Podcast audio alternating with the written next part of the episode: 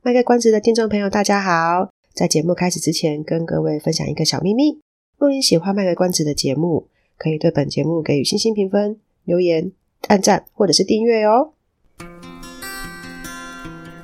欢迎收听卖个关子，来听听咨商心理师麦麦今天想跟你卖什么关子，陪你迈过人生关卡。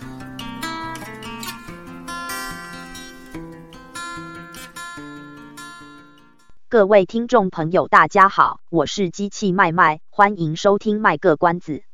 节目开头想跟大家分享一下近期对社会事件的感想。各位听到节目的时候，知名作家因为 AI 而跟网友杠上的事情应该是告一段落了。但麦麦看到某些言论，认为会师们可能是因为 AI 兴起会抢到自己的工作而感到焦虑，这不禁让麦麦想到去年也是网络名人跟资商专业之间的爱恨纠葛，当时也是一群人说那是因为有证照的心理师们被抢饭碗了，引发生存焦虑。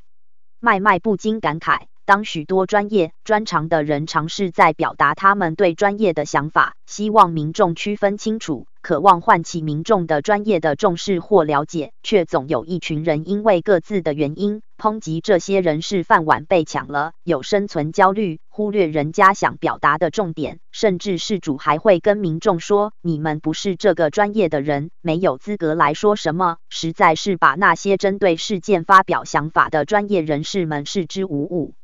平心而论，有生存焦虑的真的是这些专业人士吗？现在想想，或许说别人生存焦虑的人，也在投射着自己某方面的焦虑吧。好啦。上面的言论要说是我抱怨也好，是闲聊也罢，那也不是这集的重点。这集的重点是要来跟各位分享一个读书心得，书名是《原子时间》，作者是韩国的柳寒冰。他从自己本身的经验，如何在有正职工作之余，善用下班后的时间，转而变成一个副业比本业还强大的局势。事情是这样的，长期收听的听众可能多少有听到麦麦曾经忏悔过，买了很多书都没有好好去看他们，后来觉得搭大众交通运输工具的时间其实也不短，拿来看书的话也不错。但纸本书很重，所以后来麦麦就用 App 到图书馆借电子书，随时都可以看，也不用书签。由于麦麦以前在一些县市流浪过，手上有超过两个县市的图书馆账号，成了另一种狡兔有三窟的状态，于是就开始使用电子书。殊不知让我看到那本《原子习惯》，我从去年逛网络书店的时候就一直看到这本，好像很畅销。一想到书柜上的书在哭泣，就一直不敢买回家，现在既然决定要把握搭车的时间，不如就借来看吧。没想到畅销书到哪都是畅销书，狡兔麦麦试了手上所有图书馆的借书证，电子书的部分仍然排队到天长地久。不过也在这时候看到这集要分享的书，我想说，反正概念应该是差不多，就决定在排队的同时，先看看这本书。结论先说，虽然我还没有看过《原子习惯》，但上网看了简介，两本书的精神都是小改变带来大改变，这跟咨商学派中的焦点解决短期咨商学派的精神一样，所以首要任务是在生活中创造小改变。好，结论说完了，来谈谈心得吧。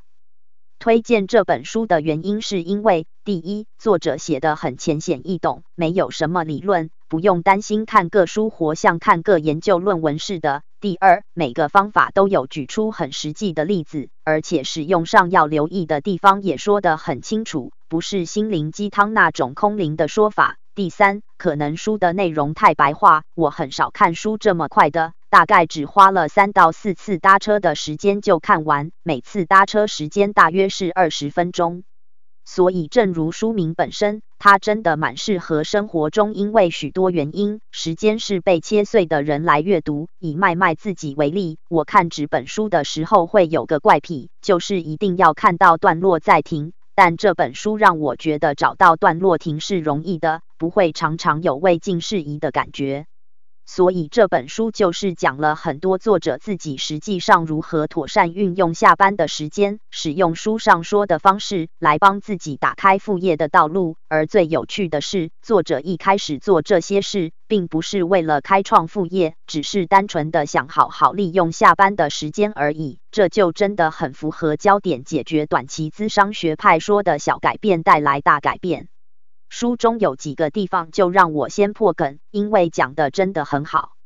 第一个是目标要从小目标开始设立。作者有提到，很多人会失败，是因为一开始目标设太大，本来就很难达成，或是目标设太大，反而很难拟定执行的方法，所以很难拥有达成目标的成就感，换来的反倒是一堆挫折感。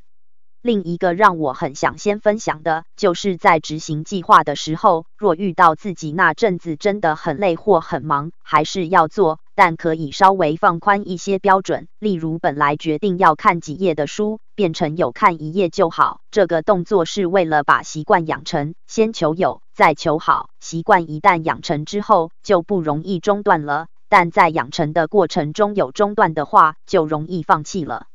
这感觉就有点像是求学的时候考八百公尺，跑到后面就算是用走的，也要把写它走完。一旦停下来，就不会想动了。最后一个想分享的，也是我个人觉得整本书最重要的，就是行动。作者分享，很多人只停在想，但一旦要行动，就开始有很多的顾虑。所以作者建议要像小孩一样行动。对我来说，像小孩一样行动，有一点像是说，像小孩一样不怕跌倒，先做了再说，也像小孩一样有勇气去尝试。当然，很多小孩不会有周全的计划，做事是比较冲动或鲁莽的。但这本书其实是有介绍怎样去安排执行计划的，因此不用担心是不是鲁莽，而是要考虑有没有行动力。看到这个之后，我自己才明白，原来我就是有时候可以做到这一点，像个小孩一样的行动，才有办法在某些事情上得到自己也意想不到的结果。或许对不同的人来说，觉得书中提供的内容有用的地方是不同的，这就留给各位听众自己去看。希望之后有机会可以看到听众的留言，分享自己实作之后的结果或心得。因为看完之后，发现书名讲的其实就是把时间原子化来运用，那放到生活中的话，其实很多东西也可以原子化。在这里，麦麦可以分享一个以前的经验。以前念大学的时候是比较没有感觉，但念咨商所的时候，因为有担任两个老师的研究助理，所以没课的时间或是等待课堂的空档，我也会利用那个时间来做一些事，例如 key 一下资料、跑一下统计之类的。到了全职实习时候，因为当时选的是在身心科诊所，实习的形态跟其他人比较不一样，不是那种会有固定时间坐在一个定点上班的那种。那个时候，我的督导就有跟我提醒过，有些人会觉得时间被切得很碎而不太习惯。想起当时的麦麦个是上进的好学生，加上我当时的行动网络是有流量限制的，所以在等待个案的时间，或是移动到下一个据点进行工作之前，就是把书或 paper 拿出来看。至于说我有没有因为这样有什么大改变，扣掉写论文这件事，我其他事情倒是因为这样，都算是应付的不错，不太会有什么迟交记录、迟交作业的事。直到现在也是习惯在一些零碎的时间空档处理事情，所以工作上有些东西都还可以应付。那时候也没想这么多，就觉得时间不要浪费掉。加上我是喜欢到吃甘蔗型的人，喜欢把很多时间留给自己，这反而成为我的驱力。在工作的时候，更加利用零碎的时间完成任务，才方便我顺利下班去休息之类的。又或是在某些业务的旺季，可以相对轻松一点。好啦，这集的分享就到这里。听众朋友，若有什么想法，欢迎留言让我们知道。下集再见，拜拜。以上是我们这次的节目内容，谢谢您的收听。如果您喜欢我们的节目的话，欢迎订阅我们的节目，或是到粉丝专业路上有个心理师追踪按赞。